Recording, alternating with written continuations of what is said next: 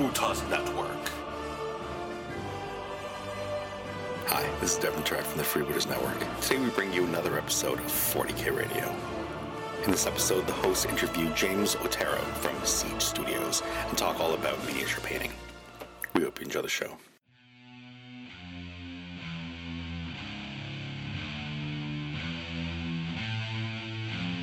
Welcome to 40K Radio.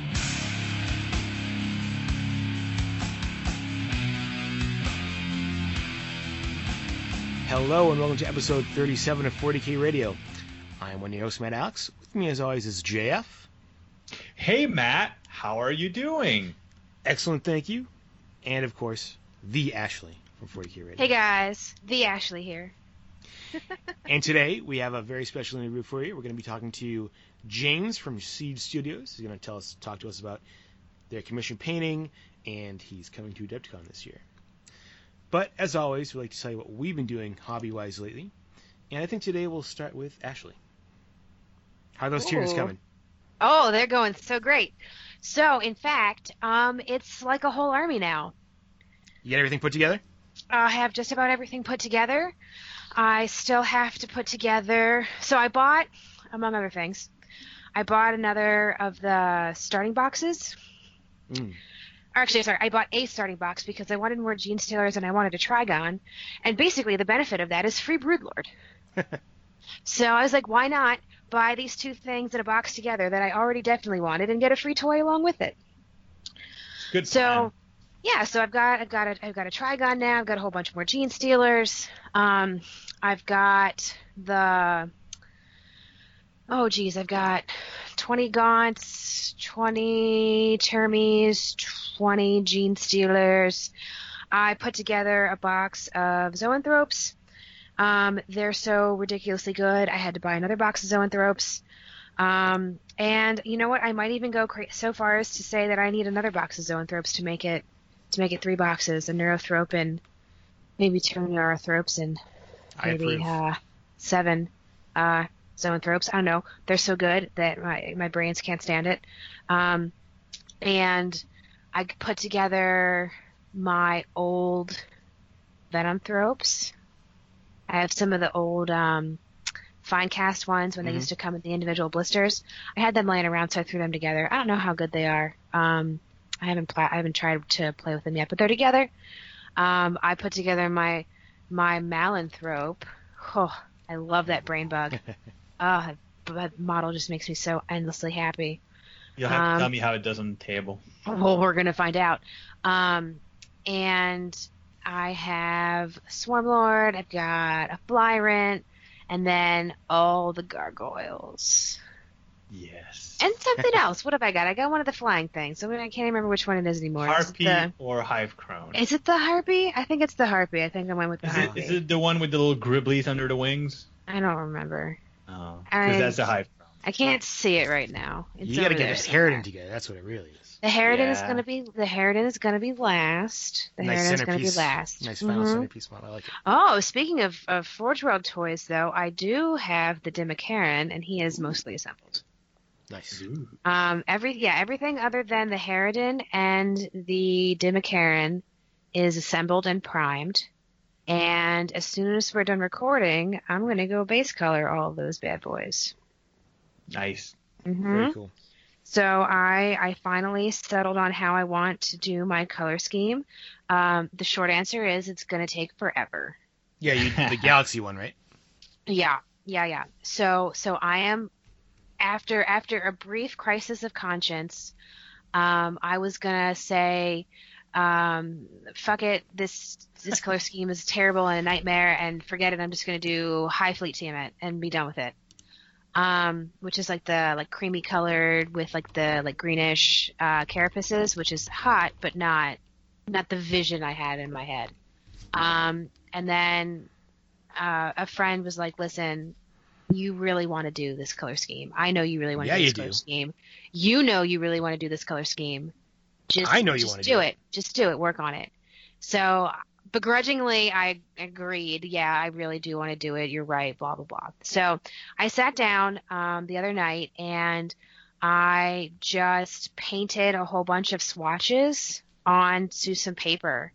And I went and I tried a bunch of different color combinations, a bunch of different techniques um, to try and get what I want. And I think I've settled on the fact that it's going to be a combination of sponging and detail brushwork. Um, so basically, what's going to happen is all the troops, the Gaunts, the Termies, and the Genestealers, um, are all going to get the sponge treatment, and that's it. They're just going to get the color sponged on them, and that's that's that's going to be my life. Um, but Well, all the work. big That should work boys, because it's it's such a small carapace area. yeah, and all the big boys are going to get the sponge work, but they're going to get some additional brushwork detail um, to sort of, you know, make things pop a little bit more, maybe make some stuff that's a little bit bigger, maybe touch up some stuff that didn't get sponged on quite as nicely.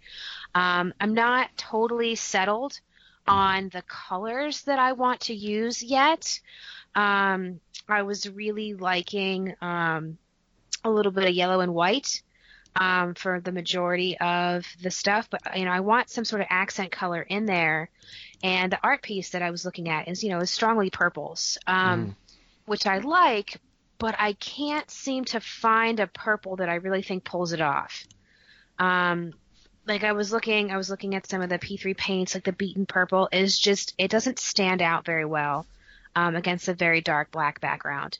So I tried uh, Genestealer purple, which kind of works, kind of doesn't work. Um, I like it, but I don't love it. Um, but I tried a couple of blues. I tried some oranges. I tried some pinks.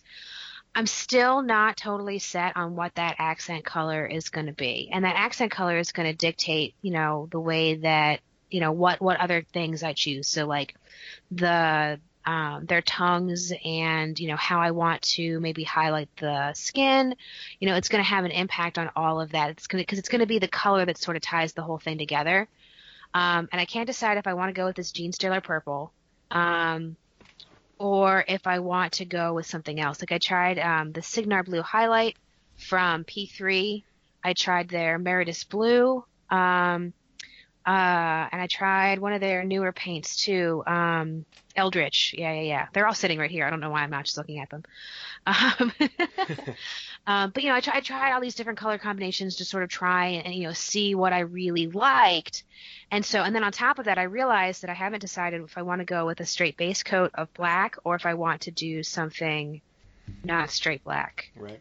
And um, you know, I, I I think I might just do straight black. Like normally, I would say, you know, you don't want to use flat black, but the the difference So I went through and I took I took black and I mixed it in with a gray with a couple of different blues, a couple purples, some yellows, some reds, a brown, and dark sea blue, just to see like what I thought might work.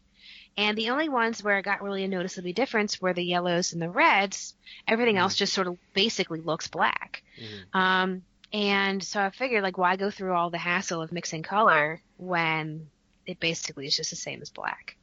Um, so I may end up just straight up painting them all black and being done with it, um, and then letting the you know the galaxy bits sort of come through.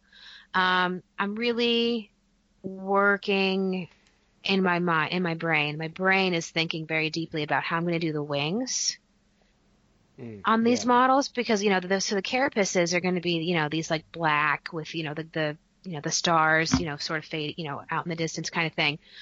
But I think I want to do like some like straight up like nebulas on the Ooh, wings. that'd be cool.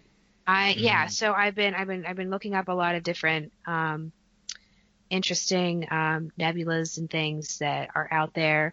Um NASA has some absolutely amazing photos that they've taken like from the Hubble telescope and some of the things like that that will blow your mind. Um You so I've been a- trying to pull a- some inspiration from that. Yeah, you can get a really nice nebula effect with uh, an airbrush. yeah, I a, don't uh, think don't think I haven't thought about that. I painted a, a three by three X-wing. I painted a mat and I did it all with an airbrush, and uh, it really made the nebulas look good.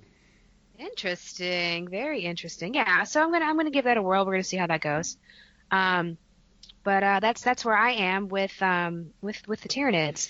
So they're they're coming along quite nicely. I've gotten uh, about uh, 1,500 points of models together in the last couple weeks. Nice. Um, yeah, honestly, I've been doing so much hobby stuff lately. Well, so I've got all these new hobby friends, and so you know, so I, I made you know I made a bunch of new friends in the last couple months, and one of them was like really hot into 40k, and I was like, hey man, let's, let's play some 40k, and uh, and then you know, and then you know, and then it turns out you know his brothers are into it, and he's got other friends who are now like into it. So now all of a sudden, you know, I've got a friend who's starting. Well, so so that guy he's doing Nids. Then we've got uh, a guy who's doing Eldar. We've got a friend who's now doing Orcs all of a sudden. Friend who's doing Necrons. Like so, like we're all starting up. You know, they're all starting up these armies, and so we're gonna do. Um, well, we actually over the weekend we did a big um, terrain build um, so we went, cool. we, got the foam, we you know, did the whole thing, you know, you know, made a bunch of terrain, which was a lot of fun. Um, but um, I somehow got tricked into um, running a, a, an escalation campaign. Ooh, nice. Um, that I am making up the rules for mostly. Um, I think it's going to be based strongly in the kill team campaign rules, um, but I'm going to build an escalation component into it.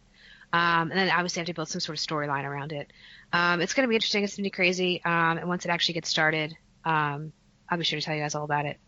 But when I'm not painting, I should be working on that. I'm curious how that's going to go because I want to do something similar and. And well, so not... a, uh, a good friend of mine, um, uh, Phil, who actually runs the tournament Nova Open, um, he uh, he did one. I guess it was like three or four years ago that I was a part of, and it was super freaking fun. And so like I looked, I went through like all my emails and stuff, and I went and I found the rules that he made up for that, and that was like, I think that was like sixth or seventh edition.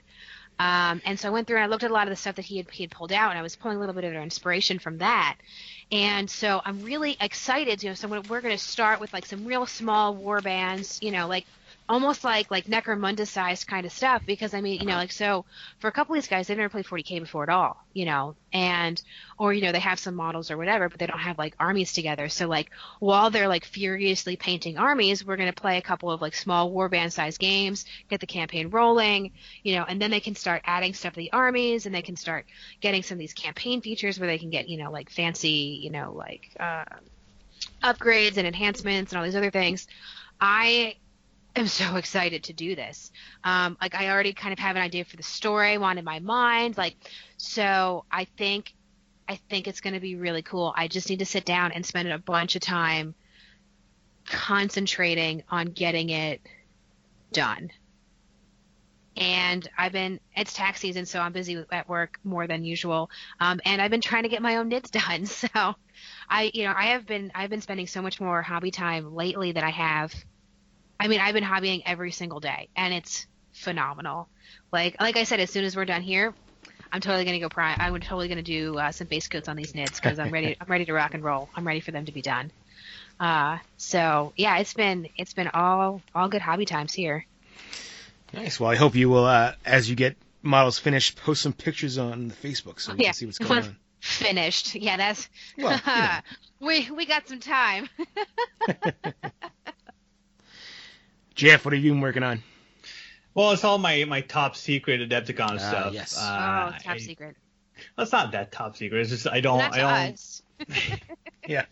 I don't. I don't want to start making promises I'm not sure I'm gonna keep. I don't want to like. there is a certain element of surprise. So, but I, I mean, I don't think it's any secret anymore that I've been working on both orcs and Tyranids. So those are the things I'm working on. There's just a massive amount of models I've converted heavily some brood, uh, some some hive guards into uh, into some bio, biovores and pyrovores. So that's what I'm painting right cool. now. And after that, I'm going to be sinking my teeth into 40 genestealers. So only 40. Only 40. So I'm looking forward to that. That's going to be fun. Genestealers, they're, they're not, not. It's not like they have extra limbs for me to paint. That's not going to make it worse, isn't it? uh, myself, I just finished um, my Corvus Blackstar for my Deathwatch. I posted pictures of that to our Facebook, so you guys can a lovely model. See it there. Thank you. Well done. Um, I was glad to finally get it done. It was it was sitting half painted for a while, um, so I'm kind of deciding what to work on next. Uh, I have um, an Age of Sigmar Nurgle army that I probably will just paint real quickly. It's not a lot of models. Um, but I'm really feeling the Harlequins. I'm really feeling getting to work on those. My Deathwatch, they're already, they already, all of them already have some paint on them. They're just not finished, but I I've been feeling the Harlequins lately, so I might switch over to that. Um, but that is it for me, and not a lot of uh, not a lot of news lately. Just the, I guess it's sort of a big one is the the beta bolter rule that they asked the community to test. So for those that don't know, uh, this is for Space Marines and Chaos Space Marines. Um, what it basically means is you get to double your number of shots um, with rapid fire weapons, just in three situations. Uh, whether it, when the firing model is targeted is within half of the weapon's maximum range, which is what it is now, or if the firing model has remained stationary during the previous movement phase, or if the firing model is a Terminator, Biker, Centurion, or vehicle. So you can now, if you don't move, rapid fire out to 24 inches, get double the shots which is a pretty decent boost um, for Space Really. Marines. Yeah. Um, and Chaos Space Marines, especially, um, which is interesting because this was, uh, you know, these are two armies that, if you look at tournament talk, will say, you know, people are like, oh, well, Space Marines and Chaos Space Marines, they're missing something. So it looks like GW sort of heard what was going on and is trying something to make them a little more competitive. As to how it plays out, we'll find out. I know Jeff's not a not a Marine player, so No, no, and I, I don't know how I feel about all these bolter shots from everywhere. It seems like I know exactly how to feel about them. Run. Yeah. Like what? This is it's just more of my swarm will die now. I, I did play a game the other day with my Deathwatch, and they we used the beta rule, and it was uh, Mhm. it was good. I liked it. I'm I'm curious what the verdict will be. I mean, on paper like that, as a non-marine player, it feels like it may be a bit excessive. But then again, I don't know exactly what this how bad the Space Marines were doing. It didn't feel like they were doing that bad. Um, I'm in favor of them having something regarding bolters to make Mm. them more iconic again. Just doubling their shots seems. Oof. You know, and I, I I think one of the things too though is that in a lot of the missions now you have to be mobile, right? You have to be moving Mhm. around. So since you only since the only if you're not a Terminator, biker, Centurion, or vehicle, the only way to get the extra shots now is you can't move. But I think Eighth Edition focuses a lot on moving around the board. Yeah, I guess it's just there's a lot of them all as you just named that uh, having Yeah. them double shoot like storm bolters on Terminators. Oh yeah, definitely. that's that That's makes lot a, unit. Yeah, it makes a unit of of, of Terminators dropping uh, nine inches away from a unit and then firing everything. Absolutely terrifying. It makes uh, well they can already do that, right? If they drop nine inches away, they're already in regular rapid fire range. Mm-hmm. But then they can drop further away where they'll be safe Oh, yeah, and shoot true. out and shoot a, a close combat unit. I'm just I'm just saying. It, oh yeah, it's, no, I uh, understand. It's it's, uh, it's terrifying. And it makes um, things like White Scars and Ravenwing a little more intriguing now hmm because the bites Uh, get that. And and again, I'm I'm not jumping on the oh my god, this is overpowered, it's totally OP, it's cheese bandwagon. I'm I'm not the kind of react like that way. I'm curious to see what the verdict is going to be in Yeah. in the long term because these are beta rules. They're meant to be tested. It just like I said, on paper, from a non Astartes player's point of view, it looks it's like ooh, well that's a lot. And it's you know it's great the way that their GW is handling things like this now, where right in third, fourth edition, fifth edition, this would just be a new rule, but now it's hey, here's a rule we want to try out. Let us know what you think.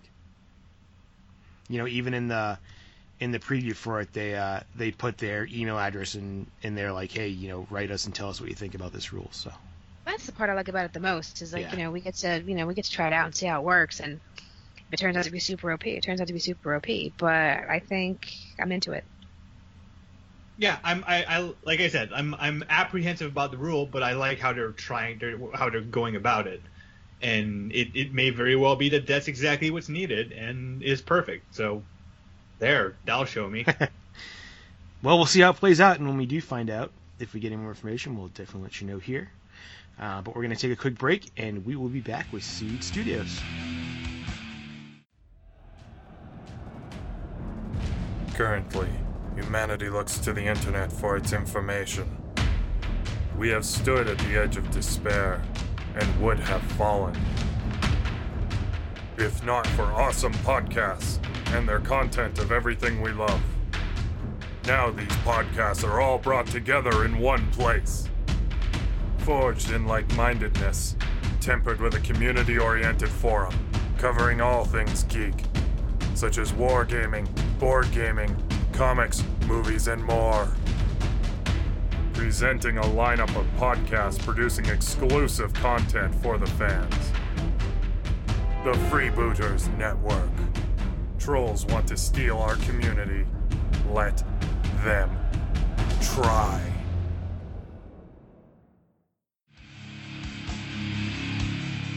All right, so we have a very special guest with us today. We have James Otero from Siege Studios Limited over in the UK. James, how you doing? Yeah, really good. Thanks. Really good. Great. Uh, thank you so much for joining us. Um, no, it's totally cool.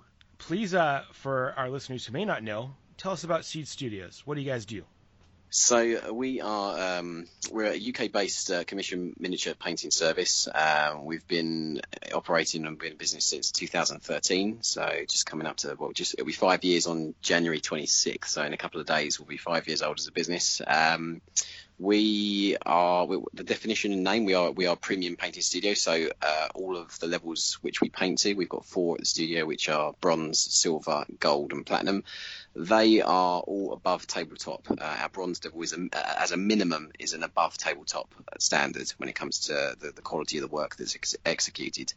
Um, the team of, of, painters at Siege, there's 28 painters that work for the business. Uh, all of them are either Golden Demon winners, Golden Demon finalists, ex Heavy Metal from Games Workshop, or ex Games Workshop Army Painters. That's all the, the members of staff that work for Siege. Um, so that's the sort of range of, of work which we execute. Um, we mainly paint 40k. I, would imagine we're kind of stigmatized a little bit as a 40k studio, but we will paint anything. Um, and that, that's pretty much you know the, the, the, the modus operandi. We'll paint anything that you know gets sent into us model wise, but I'd say probably 95% of the, the work which comes into the business is is 40k. Um, and as it's probably one of the biggest games in the industry uh, for, for sort of miniatures wargaming, um, that that's is, that's just what we get come in basically. Um, we also do tuition courses as well, so not so much outside of the UK, but um, we also do sort of tuition all over the UK as, as different sorts of classes that we, we teach as well um, in various sort of wargaming shops. Um, but we do want to take our courses to, to other countries, and we, we do get messages, but it's just logistics and things. Is sometimes it makes it a little bit difficult. So so that's pretty much it in a in a kind of nutshell. But I can I'm more than happy to answer as many questions as you as you'd like to ask. Yeah, so I um I didn't realize you guys were that big. I am um, I'm familiar with you because I occasionally watch the tabletop tactics battle reports. Yeah, yeah. So so you're like their premium sponsor. So I've I'm, I've seen your work on there when they show their miniatures and it looks great. But I didn't realize you had such a large uh, and uh, highly qualified staff of painters over there. Yeah, we don't we don't really um, you know uh, we don't really we're not, we're not the sort of company that uh, sort of fling sort of um, painting sort of awards and things all over the place. It, it really, we, we, we like our, our painting to sort of demonstrate what, what we're capable of, if that makes sense. And that's that's why we don't sort of brandish it as a as a um, uh, like a slogan or anything like that. We'd, we'd rather just you know put pictures up of what we do for, for our clients, and, and if people like it, then brilliant, and if not, then that, that's totally cool, you know. Um, so, but uh, but yeah, no, I mean Siege is, as I said, it's been five years old in a couple of days, and um, I mean I started the business. Uh, five years ago eh, myself, like in a, in a small little flat, um, and, and, and grew it to, to where it is today. Um, I don't get to do much uh, on tools, so to speak. I don't really paint any of the commissions myself anymore, uh, and I haven't done so for about a year to two years ish. But that's purely just down to obviously having a, a, decent team now and, and needing to sort of manage that and obviously grow the business and, and, and do that that side of it, which is the sort of more boring part, really. but um, but yeah, no, that's that's that's basically the size of the company. What uh, what made you decide to get into commission painting? Um, so so I mean, I, have been in the hobby for I'm, I'm, I'm 32, but I've been in the hobby since I was nine. Um, uh, I had a break, which I'm sure most people who are probably listening to this, or you know yourselves, everyone has a break at some point during their sort of hobby career, so to speak. Um, but uh, I got into it through my grandparents. They bought uh, my grandfather always bought me sort of air, airfix kits and things like that of like World War Two planes, um, and I done those for a little bit. And then one day when I was a kid, my nan took me into like a like a second hand charity shop here, and I came out with my, a bag of really badly painted Space Marines, and, uh, and and and kind of didn't look back after that. Really, I kind of um, I kind of sort of carried on painting, and uh, I've always myself I've always sort of been into painting and art. Like when I was a kid, like my mum used to put large rolls of sort of um, blank sort of wallpaper out in the garden. I used to be out painting in the garden, so I've always been around paint and things like that. Maybe not miniatures up until like the age of nine, but um, and then as I painted models from getting into the hobby, I my friends would then ask me, "Oh, can you do this for me? Can you do this for me?" And I started I started painting like the odd model here and there for them and, and getting a little bit of money, not not really anything substantial.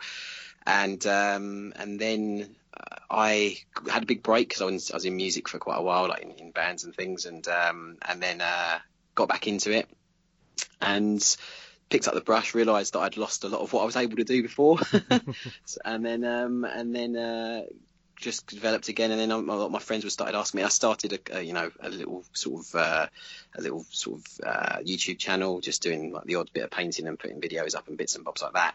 And then I got approached by a couple of guys to sort of paint with them for a couple of their friends and like for a couple of different things. Like it was kind of free. I was kind of freelancing for for them, doing sort of commission jobs and things. And it was a bit of an eye opener, really. Like um, my my work side of me, like the, the work I did before become sort of running Siege full time.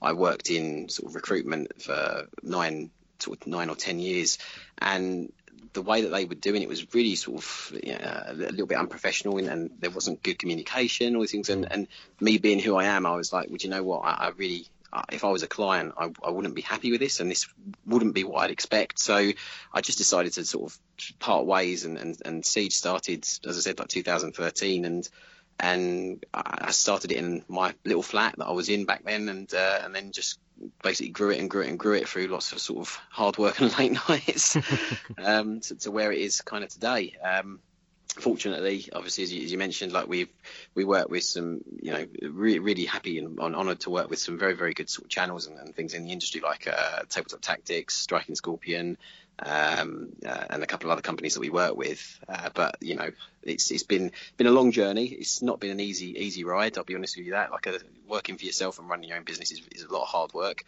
Um, but, but it's been I wouldn't I wouldn't change it for the world if I'm honest. So Nice. Uh, so yeah, that's that's basically how Siege became where, where it is today. Now, with with running in uh, a commission painting studio, do you ever paint anything for yourself anymore, or is it mo- mainly? I know you say you didn't do a lot of the commission painting, but do you ever get time to paint your own stuff now? Yeah, I mean, um, so like, there's only there's one event a year that I, I, I go to to sort of I, don't get to play much anymore um, because I, I'm into the gaming side of it massively as well. Like, I'm with with the hobby, like I'm not even though painting is one of my favourite things. Um, I'm kind of 360 in the hobby. I like gaming. I like the backstory. I like the fluff. I like the, the narrative. I like all those aspects of it. But um, but I go to one gaming event a year, which is in Gibraltar, which is the SN Battle Reports tournament that they hold out there. We, we, we sponsor it, and, and, I do. It's kind of like my only holiday really of the year. um, and then um, and then really the only painting I do, I, have I've always I got I got into sort of painting for competitions when I was uh, a little bit younger, um, and that's really what my sort of main passion is. If it, obviously I'm passionate about everything in the community and the hobby and the industry, but um, for me, competition painting, Golden Demon, and other painting competitions like uh, Crystal Brush, SMC in, in, in sort of Holland, uh, and a couple of others around sort of different areas of England and the world. That's really my favourite thing. Uh, I love being in the mindset and frame of having to paint to the best of my ability, and the the minimal time that I get now every evening or you know on weekends when it's not been too busy during the week, uh, that's what I tend to spend my time on rather than painting models for gaming uh, I've got a couple. I've got a couple of gaming armies that I'm happy with, and I, I just use those for for the odd tournament now and again. Um, but yeah, most of my time when I do get it for any of my own stuff is just purely purely for painting stuff for competitions, really. Great. And um, so when you do get to play, are you mainly a 40k player or? Uh, so uh, yeah, I mean, I'd say it's probably about an 80-20 split. I, I do play 40k quite a lot. Um, I play a little bit of X-wing as well, which is which is fun. Ooh, nice. I, I, I really really enjoy X-wing. Um, and I've uh, I, I like some board games as well. So board games, I've, I grew up as a kid, obviously playing a lot of board games, but um, but I do enjoy board games as well. Done a little bit of of uh, D and D when I was younger as well. Um, so I, I like to keep mix it up a little bit, but yeah, 40, k does take probably the most of what, what gaming time I do get. Um, it, that's probably the the main sort of gaming thing that I do. And what army that? do you play? Sorry. No, no, sorry. What army do you play? Uh, what 40k? Um, Yeah. So, uh, so I've got um, I've got a Blood Angels army. Blood Angels were uh, the the army that I've uh, I've always collected since second edition. I, I, uh, I, I that front cover artwork of the second ed box. Yeah, definitely. uh, it, it, it hooked me like uh, the biggest fish you could ever imagine. um, and then uh, I've got an Iron Warriors army as well. So very very uh, different from from from my Blood Angel army because they're all gritty and dirty and battle damaged and, and, and sort of complete opposite of, of what my Blood Angel army is. Uh, and I'm then what I'm going to be working on this year is I'm doing. I've always, always, always had a soft spot for for for Catachans. I've always liked them, like the background to them, uh, and they're an army which, because of obviously uh, the Cadian kit and uh, some of the metal ones, which have which are still sort of out there quite a lot. I, I, Catachans I find very overlooked. So so they don't you don't see a lot of Catachan armies, uh, and I, when I mean I don't just mean because of the rules in the new codex. Obviously, loads of tanks and artillery and things like that, especially with the Vigilus artillery battalion thing that came out. Um, but the I'm talking pure infantry uh, and and like uh, Valkyries and things like that. But Yeah. kind of like the kind of like the Vietnam style that you'd expect them to be kind of themed after. Um, so that's a little project that I'm going to be doing this year. So for my, my army that I'm going to be taking to, to Gibraltar to SN in September is going to be a complete infantry and converted helicopter um, uh, list. So it's just an absolute fun list to play with. Um, it, it'll still be a little bit competitive, like it's a little bit you know competitive, but but not not anywhere near the sort that you'd see at like the LVO or any of the major major tournaments that, you, that are all over the globe, basically. And they're the, they're the armies that I play. Very cool. That that's going to be a, a very interesting army when you when you get converted. I mean, well, you don't see a lot of Catachans out there, you know. Yeah, I know. That's it. You know, that's the thing. It's like, you know, I've, I've, that, I've, I've always had a soft spot for them. Like, I think their background's really cool. Obviously, they've got some really cool characters like Strack and Marbo and Harker and things like that. And and you just don't see them very often. Like, and you know, when you do, um, and when you do, they're they're they're they're more akin to what I mentioned about tanks and things like that to use the rule, and that's, that's quite rightly so based on the codex and things like that. Mhm. Um, but no, getting to, to use them in a very fun kind of way is, is what I wanted to do with them. Um, it's just, you know, I used to do tournaments and things like that, but then, you know, it gets it's competitive gaming is, is still good, but um, but I, I, I like doing more sort of narrative based stuff now. I think it's just uh, it's, it's, a, it's a lot of fun when you put that narrative into your army when you're making it. So, so yeah. Very cool. Um, out of all, so uh, being a painter, you know, you've always, a commissioned painter and a, a long time painter, um, high quality painter. You've obviously painted a lot of stuff. What has been, what I always like to find out is like, what's been your favorite thing you painted, whether you know personally or uh, on a commission. You know, what are some of your top things that you've painted, whether it's you know quality wise or things that you just really enjoy painting. Um, probably. Um, well, there's a couple. There's a couple of things. Like, um, so I, I, as I mentioned, I've always had a huge, huge, huge soft spot for for, for Blood Angels, and um, yeah, if I'm not using painting with red, something's definitely wrong uh, with me. Um, but no, Uh, uh, you, you definitely did start in second edition, huh? The red era. Yeah, yeah, dude. Yeah, it's like uh, it's like the it's like the best, you know. um, but um, but no, like I um, I, uh, I there's there's a couple of things. I think I think for me, um, commission wise, job wise that we've done, we you know, there's been a lot of things that, that I'd done previous to sort of handing over a lot of the clients and tools and, and, and being on the tools. But I think probably one of my one of our favourite things that we have done um, was uh, there's a Death Death Watch project which we done quite a while ago. Uh, and the, the, the, the client gave us absolute um, absolute sort of scope freedom on it. So the spec Oh, our, specs our specs are really normally very structured so that the client the clients can sort of organise their commission based on all the things that they would like based on what they've paid for and so on and so forth. And um, and uh, the good thing about it was that he he only gave us uh, the the sort of the world that they come from, or the the uh, the, the, the watch mm-hmm. company that they were as as the brief basically, and um, the, the the artist that worked on it, he literally done full research into that sort of watch uh, company or watch chapter, oh, wow. and then took all those aspects and incorporated it within the force. So like the individual Marines that were noted and, and all those kind of things like that, what chapters they'd come from, what they'd done to their armor, what kind of marks they had on their armor. Any, it, it, we really went to town on it based on that. And I think adding that narrative to your force in, in any aspect is, is brilliant. But when you when you get that sort of free scope from a client to use your artistic license within the realms of the IP and, and the background and the, and the, and the theme of the army, I think it makes an overall uh, a, a, a, much better project because you, you, you take obviously you take a lot of passion and pride in what you're doing, but it's even more because you've invested that time and effort to develop the project from start to finish based upon the, the IP that you're using, if that makes sense. Um, and, and, yeah, it was a very, really, really cool project to work on, and it had a free, a couple of different bits and bobs. It had a, uh, the Talassar freehand banner in it as well, which was really nice. Um, and it just, it was an overall lovely, lovely force. Um, but that's that's obviously a commission that we we done quite quite a while back. Um, me personally, uh, uh, if, it, if it wasn't Blood Angels, then there'd be something wrong with me, as I said. But um, but uh, for, um, I think for me, painting wise, uh, there's a there's a squad which I, have done, um, uh, and it wasn't so much. Obviously, it's so much that it's the, it's my favourite chapter and all of that, blah blah blah. But I think it's because I the same as what I mentioned on that Deathwatch job. Every pose, every bit of war gear, the, the way that they look on look when they're presented, um, obviously the heraldry between all, all five of them, uh, and that's just from that side of things. But then the other thing that I'm super super that I, that I love the most about that project was I think that as an overall piece, I, I learned and, and, practiced and tried techniques and, and things which I'd never, uh, I'd never previously done before.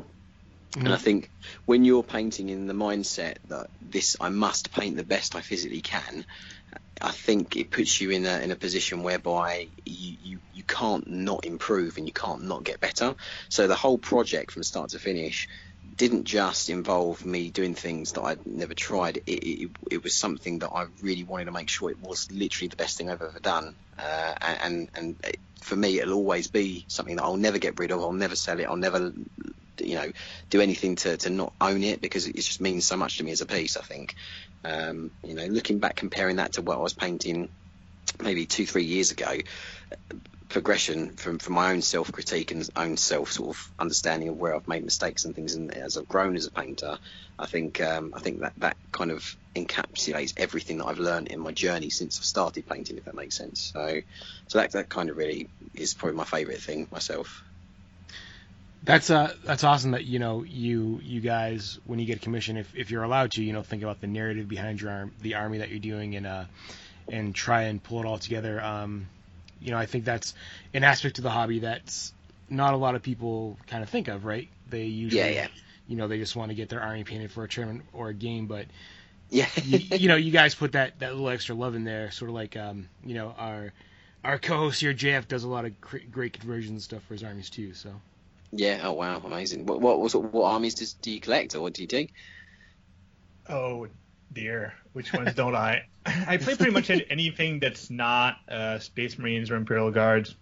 I've got um, Xenos is really where my heart is most of the time, just because there's more variety, in my opinion. Yeah, yeah. And I've only started delving into the Imperial side since the uh, the Adeptus Mechanicus came out, just yeah. because again they're they're different. There's something well, I've, I've always loved the idea of cyborgs. I like painting cyborgs. I have an addiction to painting dune crawlers for some reason. They're great models to paint. They really are. I um, don't know what it is about them. They're just so much fun. Yeah, they've Anyways. got loads of details on them, so they're, they're really really cool. Right. No, exactly. They're they're the, the you've got all the fun of a painting painting and assembling a tank, but also legs. Yeah, no. The, thing is, the, the kit is very um, versatile. There's lots of different things you can do with it. Um, and, and, again, the details on it. There's, there's a great surface area if you want to do sort of extra work on it. It's you know, there's all there's so the good thing with the Mechanicus range is when the, the, the models actually look functional, as in the Dune Crawler looks like it works. Um, as well, which is, is really cool. It's, it's just a really well designed model as well. So no, I do agree with you. They're brilliant to paint. Uh, they're a lot of fun. I can't get enough. But right now, I'm mostly doing orcs and tyranids. So Yeah, dude. They're brilliant. which are also fun in their own right. Yeah, that's the thing. I mean, like orc, orc, orcs are brilliant because you, you, you know, from from both a, um, a painting services perspective and also from from an individual modeler's perspective, the thing that you you get so much freedom to to to do what you like with them uh, with orcs because of the the the their, the their background because they scrap things together as well. So, um, you know, it's it's a brilliant modeling opportunity. I think it's also a very fun sort of project to work on as well. Great way to use all those bits you've been collecting for 20 years. Yeah. Exactly. You were talking about artistic liberty, and the, the orcs are all about artistic liberty. Exactly, yeah, yeah. And the thing is, is with, with the painting schemes for them as well, because they're so varied. Like every clan is, is so different. Like obviously, you know, you've got the Goffs, obviously you got the Czech, you've got the Snakebites, uh, you know, you've got the, the Speed Freeks that are red. You've got such varied um, colorways between the different clans, and they've all got their own motifs uh, and things that you can add to vehicles, models, and, and individual infantry to, to give them that character. And that's before you even start doing any of the actual physical conversion work as well. So it's just it's just it gives you such freedom to, to do what you like on the models as well, which is lovely. Yeah, it's, it's it's one of these armies that I wish I could do more of, but I I'm easily distracted by new things. Um, which I assume actually I do have a question. Do you do you see sort of the, the, the wave of trends that come out as, as new armies come out? Like, are you bracing yourself for uh, for commissions for Sisters of Battle per per chance? Yeah, definitely. Um, so th- that, that's a very interesting question, and it's it's, it's, it's good because um, you know we've we worked with Lawrence and Tabletop for quite some time, and um, we always know what army or what list is you know in the meta at that moment because what will happen is you know, Lawrence will inadvertently put out a, a, uh, a video of an army that we've either done or that he's put together, or, and within a day of the video going up, you know, even within a couple of hours of going, we, we have people going, I want an army like this, and they just link us to the to the video that Lawrence has put up, you know, which is which is hilarious. You know, he, I, I Nick will never forget the he done. I think he he was one of the very first people to run the um, Grandmaster in Dread Knight. I think uh, I think it was when when they allowed. Oh yeah, the, the the multiple dread knights. Yeah, yeah, and um, uh, he put up a video with one with two grandmasters in Dread Knights, or it was either what, two Dread Knights and then a grandmaster in Dread Knight. Well, within about three hours of that video going up, and you know he get obviously gets thousands of views within the first couple of hours and bits and bobs because he's got so many subscribers and all that, blah blah. But um, we we had I had to, I, was, I was messaging him, talking to him, saying you know it's great that obviously you've put up this video, but no word of a lie, there's about 30 people that want the same list as you. which was which was hilarious. But um, but you know, it just it just shows you, you know, that it's, it's we, we get that all the time, and then that's before you even take into consideration like the the the releases that GW um, have been doing this year. I mean, like you know, I say this year, but I mean 2018, like.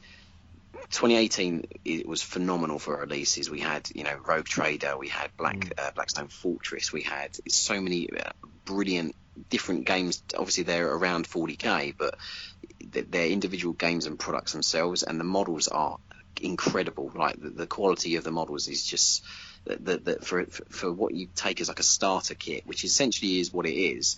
Um, you know, the quality of the casts and the sculpts and, and everything is just is just absolutely second to none. Um, and and that's the, the, we have obviously the trends of the meta for the tournament players that want very competitive armies. We also have uh, clients that obviously want very thematic armies based upon their favourite faction or offshoot faction or whatever the case may be. And then then we have all of the you know spot releases with Necromunda when Necromunda first came out. You've got obviously Blackstone, Rogue Trader, all, all these all these different game systems that have come out, and you know Adeptus Titanicus. Um, the, you, you get a wave of emails or of, of, inquiries based upon those, and then on top of all the other three things I mentioned. So it's Right. it's really interesting. You get from from the good thing about it is that you can assess the way that different aspects of the community and the, and the hobby are going based just on solely on painting, which is a really cool thing to understand and learn as well. Um, so that's a really nice, cool, cool bit of it. I hope that answers your question. oh, definitely. I, I, I, I am curious though. As you were speaking, one of the things that kind of popped up is the the uh, the influence not just of new armies, but you were mentioning things like Blackstone Fortress, and one of the one of the uh, sort of hurdles to hiring commissioned painters for an entire army is obviously if you've got 200 models or 100 or even 75 models to paint, it can probably rack up quite a high price for commissions. Yeah. Uh, has Kill Team sort of changed the game for that? I mean, the, the, idea of having 10 models painted seems so much more approachable and. Yeah, definitely. Uh, no, it is. You know, uh, Kill Team is a brilliant. I mean, it's very. It, you know, at the end of the day, Games Workshop are a very, very successful company, and um, and, and you know, Kill Team gives people who a don't have a lot of time, uh, which if they paint their own models, um, B, if they want to, you know, dip their toe into the pond, so to speak, and you know, get into a new game system or try a new faction, for example. Like, say, for example, they've never collected, I don't know, uh, Eldar or Tau or Tyranids or whatever. You, you can create a, a, kill team very easily and very, you know, quickly, um, and whether you get it commissioned or you paint it yourself or whatever, and get into these games. So, for, from a commission perspective, it's, it's a great thing because you get very interesting small projects which have different models within them. Like for example, we just finished a um, we just finished a, uh, a kill team commission recently, and um, and what our uh, our client wanted, you can you can check it out if you jump onto our YouTube. It'll be up in the next couple of days. But um, they they they played the Star Wars Delta Delta Squad, I think it is. It's a, it's a it was a game that was on I think it was Xbox or PS TS2 or PS3. I can't remember what it is. But they they essentially asked to have a Tau kill team but each one of the kill team, apart from the drones, was a character from the Star Wars Delta Delta team or Delta, or I can't remember what they're called, but the Delta Squad. And it was a really, really cool commission. That it was, a, it was a completely new project for him. He'd never, um, he'd never collected Tau previously, so he was getting into Tau, playing Kill Team, and then he'd added this incredible narrative to it as well, which is just, it, it's, it just allows you to really go into detail on all the things that you'd like to do within a force, if that makes sense. Very cool. Uh, that so so it sounds like Kill Team. Um, you've got a, a, lot of work, a lot of requests for Kill Teams out there. Yeah, yeah, definitely. Yeah, it's, it's a great, it's, it's, a it's a really really cool game. Um, you know, and you, and you can play games very quickly with it as well, which is great. Yeah, and, and like you were mentioning, yeah, I think you know we talked about that on on the show. Is that like you're saying, you know, if, if you just want to dip your toe into a faction, you can paint some of those models that you always wanted to paint but didn't want to paint a whole army. Yeah, exactly. Yeah, no, exactly. And and it's, it's, it's brilliant. I mean, like the thing is, is like for, for people who have been out of the hobby for a very very long time, you know, because I, I, we I hear it all the time when we do our courses and things like that. Oh, I'm coming back to painting, or I'm coming back to playing games or whatever. Um, a lot of people are starting out with Kill Team again because it is such a minimal investment, both on, on, on models and and also on the time if they decide to paint it themselves. Um, you know, to, to get something on the tabletop to play the game. Um, so it's, it's, it's, a, it's a really really cool game. I can't I can't recommend it enough to anyone who has been out of the, out of the hobby for a long time. Now, with the classes you guys teach, is it do you teach uh, like different levels of classes? Like there's a beginner, advanced class, or is it more of a, a general, you know, painting techniques kind of class, or? Uh, yeah, so it is more of a, uh, of a technique uh, course. Um, I mean, there's all different methods of teaching, and, and, there's no right or wrong way in the sense of the, of the delivery of a class. Um, you know, you've got lots of well-known painters that do that do bring a model and paint it across a day or a weekend, or you get other forms of, of, of tuition. What, what we do is we we give uh, students or people that come on our courses, we give them a toolkit that they can then take away repeat, practice, and improve that toolkit. And it gives them a set of techniques and skills which immediately uh, upskill them, if that makes sense. So our courses mm-hmm. are, are, are, a weekend course.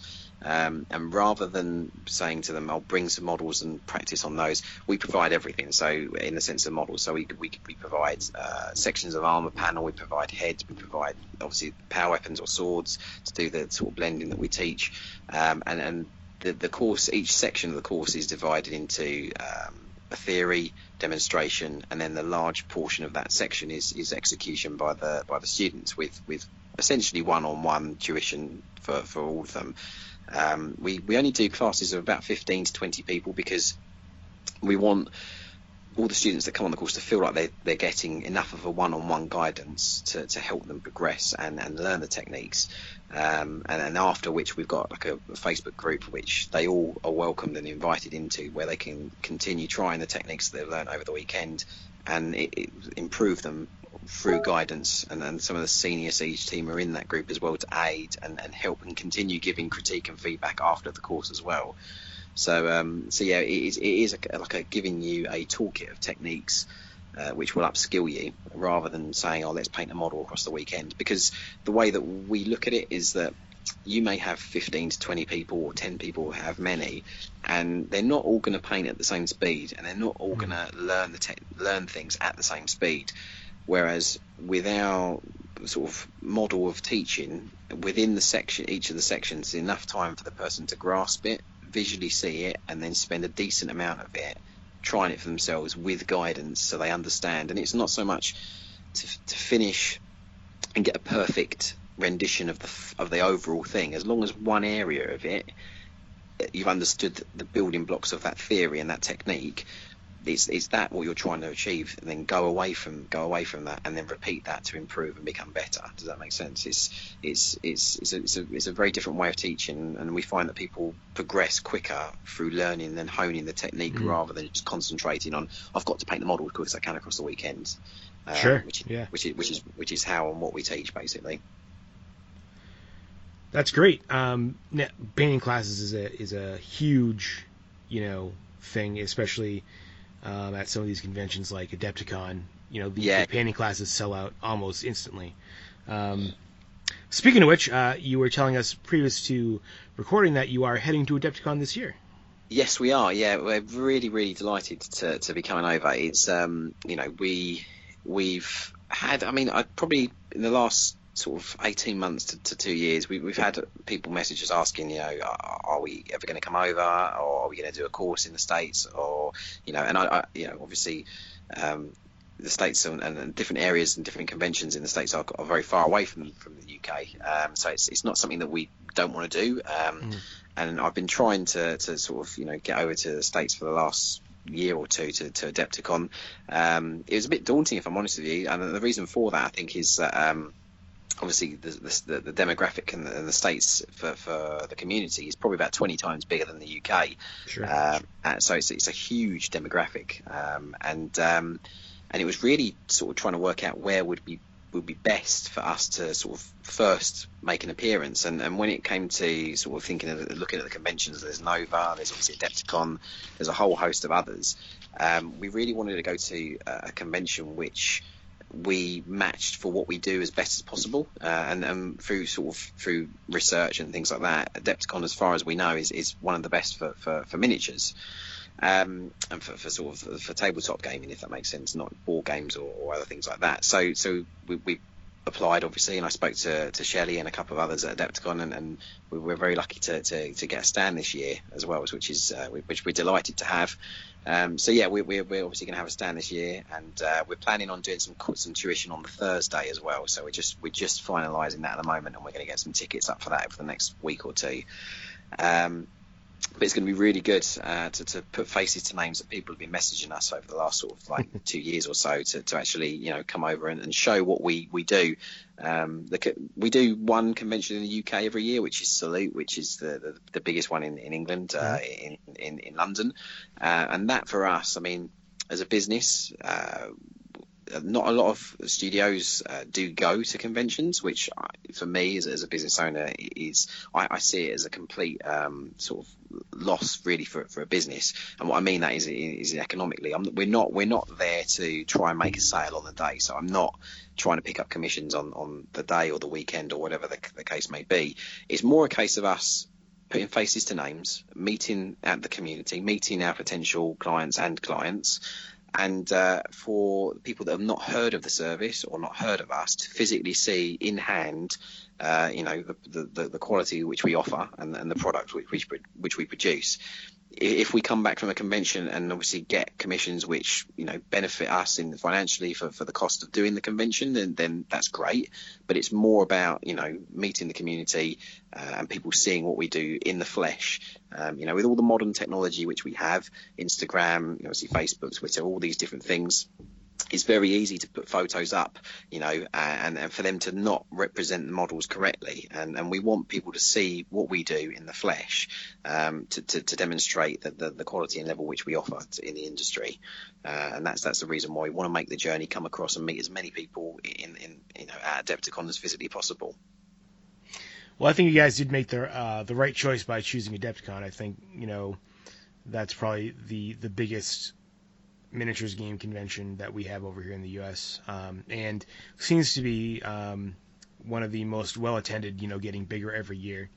Yeah, yeah. I've I've I've, I've, seen videos on, on from different people who have been over the last couple of years, um, and it looks phenomenal. You know, um, it, it's as I said in, in England, uh, Salute, which is the biggest, is only a one day event, and um, I think the capacity attendance is. Uh, is, is about seven and a half thousand, seven and a half thousand people, Mm. um, and I think Adepticon across across four days, I think it's nearly three times the size in the sense of capacity. Yeah. So it's, it's huge. It's hugely, you know, it's it's hugely daunting. So um, you know, it's going to be great to meet a lot of people. Um, you know, we're sharing a stand with with another business, which will be great. Uh, that company is called Artis Opus, which is a brush brush company.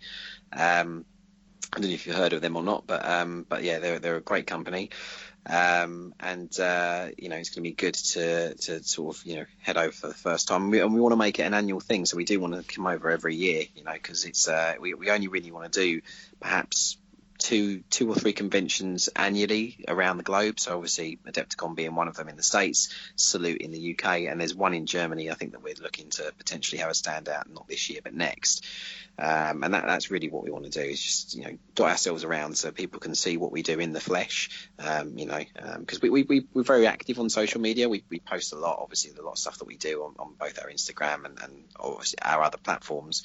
Um, but you never get a true representation of, of what something is like until you see it in the flesh, Sure, and that's yeah. what that's what that's why we really you know are passionate about spending money to to put our product in front of people and put our our, our, our quality in front of people so they can see it with through a glass cabinet and see exactly what they're paying for in the flesh. Uh, and that, that's really it. That's a good choice. Adepticon's a fairly uh, addictive con, if I, if I do say so myself. Are you It's my going to favorite one of have the year. It? It's it, it's my favorite. It, I've been going there for about ten years now, and I I want to try other cons because I want to have a better, more up to date comparison point. But it's really hard to skip a year, so to speak. Uh, are you planning on doing anything, any of the activities, any tournaments, any uh, any of the narrative events at Adepticon? I, do you know what? Because we've been planning for it for, I mean, obviously we got the confirmation just before Christmas, I believe, and we've just been planning all the bits and bobs that we're doing on the stand, uh, and obviously the other company that are on there as well. Uh, we're obviously working with them quite closely. Um, the, the the thing is, is I haven't actually had a chance to have a look at all the events that are going on. I mean, quite I've got a couple of my friends that are over from the UK that are teaching as well, so I'm, I'm probably going to go and catch up with them as well. Um, but really for me, I just, you know, I, I'll be honest with you, it, it, I've not been to the States before uh, as well. So that's, it's, it's a kind of a double hit for me. It's going to the States, which I've never done before, um, and also going to what is essentially the biggest convention in our industry for the first time as well. Um, so it's, it's, it's a double hit. So I really want to try and absorb as much as I can, if I'm honest. It is interesting. Um, make sure you take some time just to, to walk around. You'll see some some stuff that really catches your eye. Um, like for a couple years ago, I saw a table with tons of fantasy Warhammer Fantasy miniatures on it, and they were playing Warmaster but with full scale miniatures. So there's probably four thousand miniatures on the table. That is incredible. Yeah, I remember that game. Yeah, it's, it, was, it was like it was epic, but fantasy, wasn't it? If memory serves correct. Yeah, yeah, exactly. Yeah, so they took a 10 millimeter game, and but they were playing it with 25 mil models, which was that's ridiculous. You'll just, you'll just that won't even be, you know, you won't even see it in the uh, in like the event list. You know, you just walk around and you'll see that happening. Yeah, no, that's that's that's, that's, that's the thing. I mean, um, obviously because of, of flights and, and things like that, I can't bring the whole team over because it just, you know, I'd have to remortgage my house. But um, but um, but um, we're, you know, uh, there's there's about three or four of the team coming over, which which should be good. Um, so we'll we'll try and rota it so we can all have a good walk around as well. But you know, um, I, I do want to spend a, a lot of time on the stand as well, meeting as many people as I can, just because you know it's uh it's, it's, it's an incredible event, and we're, we're we're extremely happy and grateful to be you know to be there. There's no shortage of things to do or see or experience. That's for sure. Yeah, I yeah, bet. the, the the the showcase on Saturday night for the team tournament is usually Oh, don't miss that. Do not miss that. fairly impressive. Um, obviously, the, the the the crystal brush competition entries are breathtaking. yeah, Yeah, I'm looking forward to. I, I'm looking forward to Crystal Brush as well. So it's, it's something I'm very interested in. Cool. Um, you know, uh, I, I can't wait. I, I'm, I genuinely, I'm, I'm super, super pumped to come over and and, and experience it. Um, a couple of my friends that uh, are coming uh, as well. They've, they've been a couple of times before, and they just said you're just not ready for it. you're, not, you're not ready for it. So. So yeah, so um, it, it should it's going to be an absolute eye opener for me, which I can't wait. Um, you know, I'm super super excited for it. I do have one uh, last thing I'm curious about. What do you what do you think about the the rise of the airbrush in the in the last recent years? Is you, is it something that you know you find a useful tool, or you, do you stick more to brushes? Very good question. Yeah. Um, so the, the the the way that we look at it is, I mean, for, as a business, we use it probably 20% of the, I'd say 15 to 20% of the process for us is what we use it for. Um, and we are more of a brush studio, if I'm honest with you, uh, and that's not some kind of uh, snobbery kind of thing. It's just that that's what we're used to, and that's what we're, you know, we're, yeah, we're definitely. mainly, mainly used. The airbrush is a very, very good tool. Um, you know, we uh, Siege as a business works very closely with Harder and Steenbeck. Um, we, you know, they're, they're they are they probably make the best airbrushes in the world, if I'm honest. Um, you know, there's there's two good companies. You know, there's, there's Badger and there's, there's Harder and Steenbeck, but for us, we've we've always used as a business I'd say a split out of the 28 guys, I'd probably say 80% use Harder and Steenbeck, and that's just through choice and through personal personal use.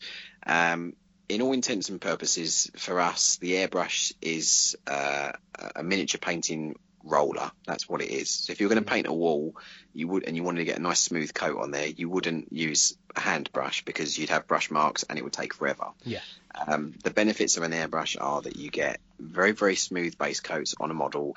Um, you can do things like varnishing. You can do things uh, like glazing with an airbrush. There's lot, there's lots of things you can do with an airbrush that save you time and give you a very smooth result. And that's what we use it for. 15 to 20% of the process, um, you know, to do the initial stages after you've undercoated a model.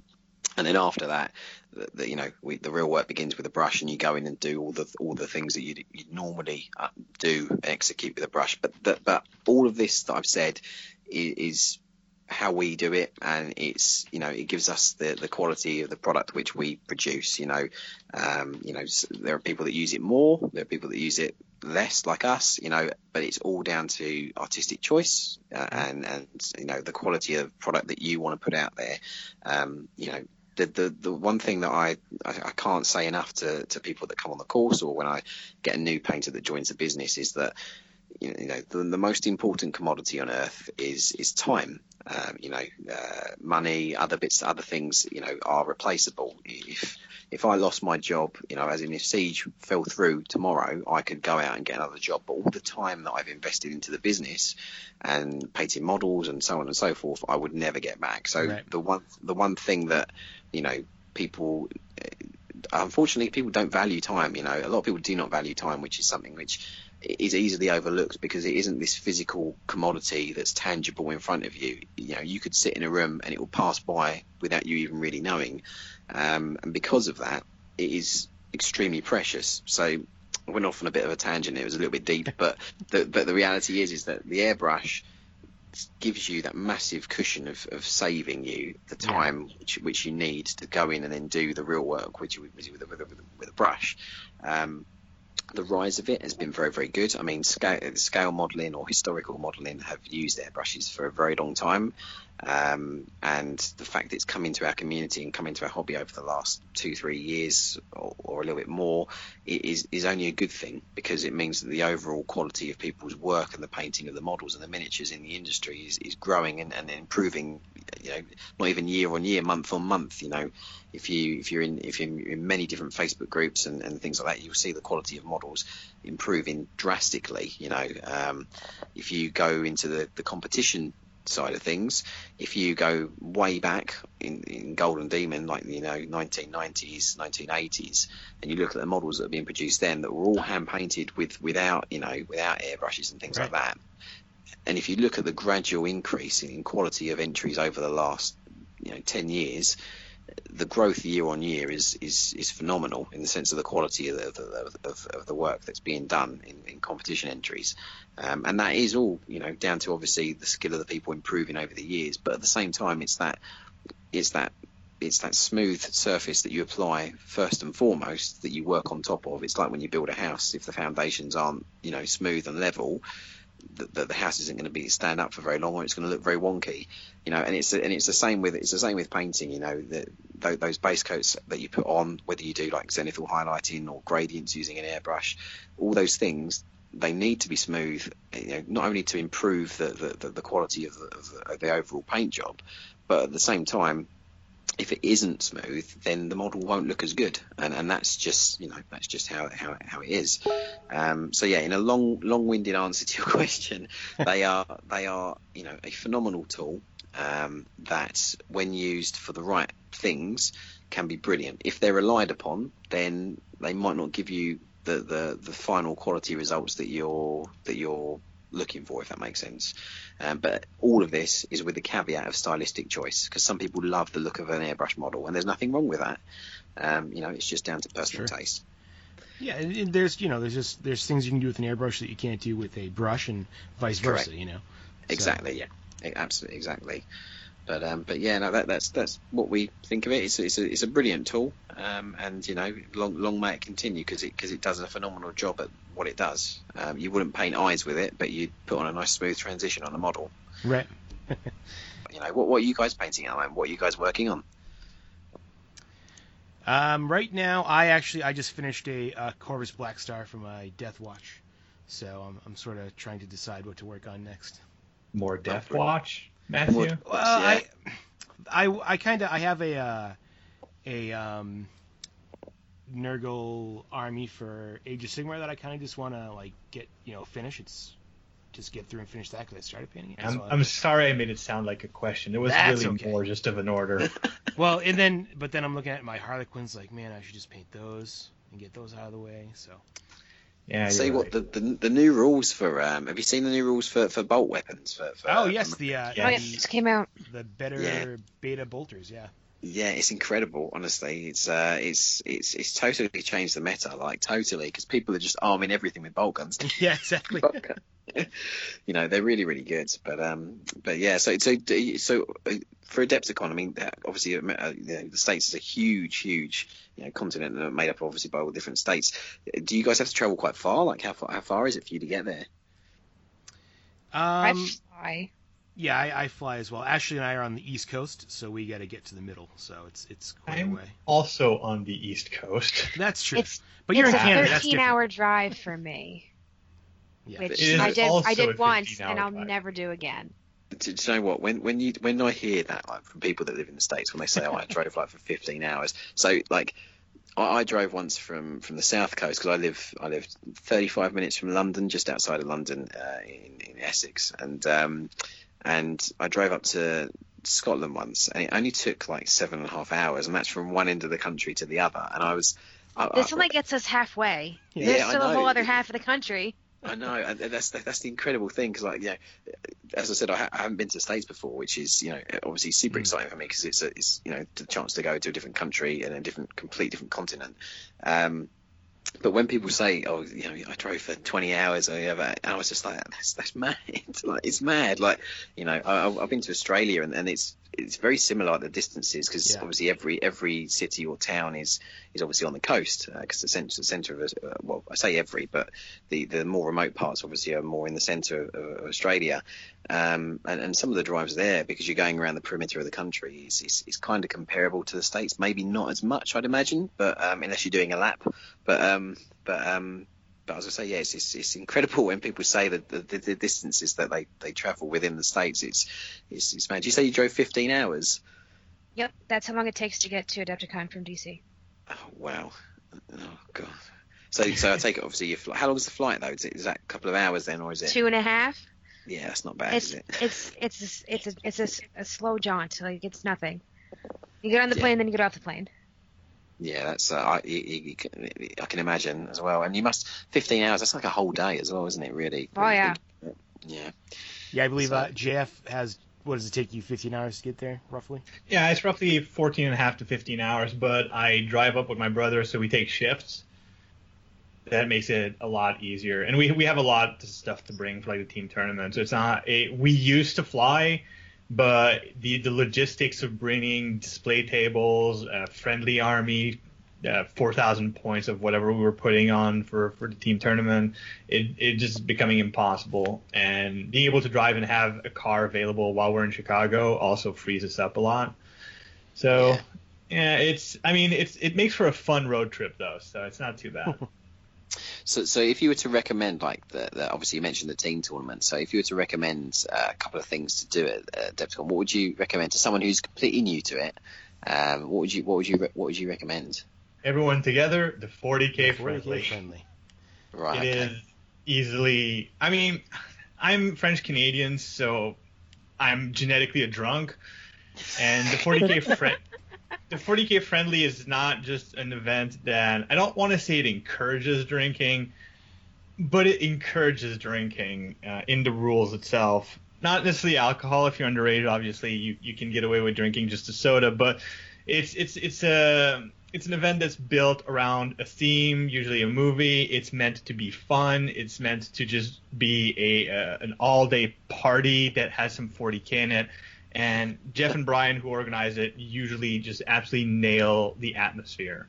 It's it's brilliant event. If you're if you're looking to just have fun in not necessarily narrative, not necessarily anything special, just enjoy the company of other gamers doing gamer things, it's perfect. Yeah, no, I was gonna say I've, I've, uh, someone has actually mentioned it to me. I mean, obviously, I, I know there's the um, the team tournament, which uh, is obviously very interesting as well. You said mentioned display boards. I remember seeing some images from a couple of years ago, I think it was, and the display boards were incredible. Honestly, the work that goes into them just to just to, display the army is, you know, and this is before we even talk about the, the quality of any work done on the models. Um, you know, is is is, is really really praiseworthy because you know it's, it's, they they look brilliant yeah, there's there's a lot of work that goes into them. Some some of the themes. Uh, the, the, team tournament, what makes it special is the the breadth and width of uh, of talent and effort.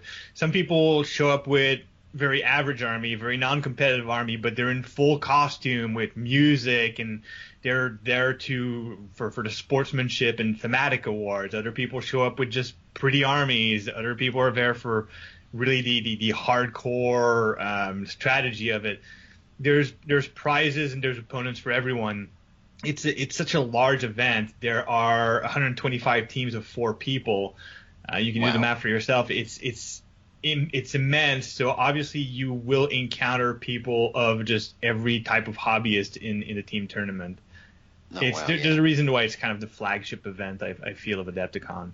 Oh, brilliant! I was like, because because the thing is, there's so many different. I was um, there's so many different bits and bobs going on from what I know.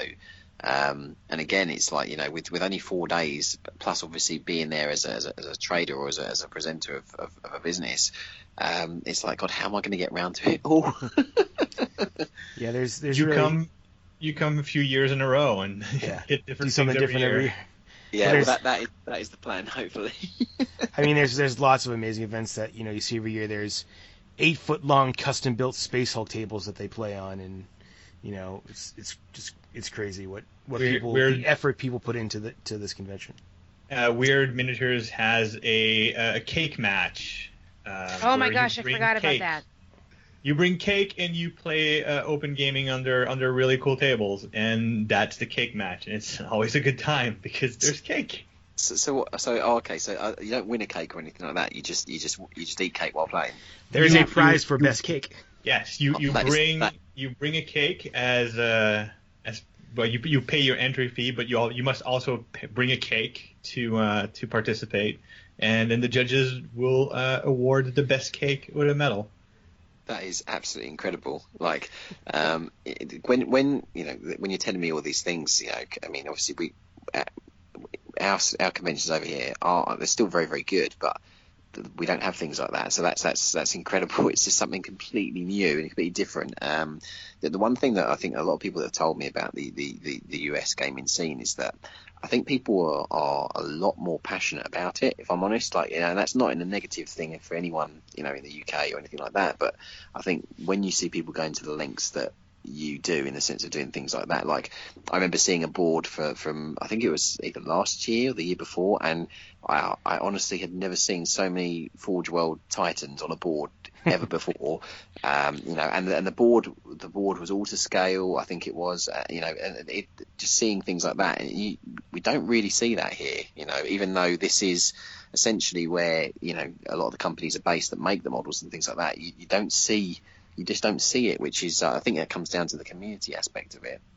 I, I think there's an underlying um, communal insanity also that comes into play. I'm, I'm saying this with all the love in my heart, but to give you an example, talking about Titans, I remember a few years ago, uh, late at night, I believe it was a Thursday, I saw a group of people who were speed painting a Titan they had bought so that they could participate in in uh, in uh, a full scale Titan fight the next day.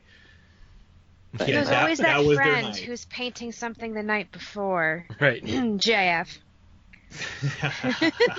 ah, no, no, no. That I never do that. That's it's crazy. It's not like a tradition or anything. it's certainly not gonna happen this year. I'm not late at all. nope, All not at all. time. So what are you all going to be doing while you're at Adepticon? Obviously, are you are you, are you in tournaments? Are you in what what are you going there for? Well, we're all in the friendly. Oh no, I, I'm I passed on the friendly this year. oh, you did. I'm doing yeah, You're ran over a. I You know, made a mistake. I know.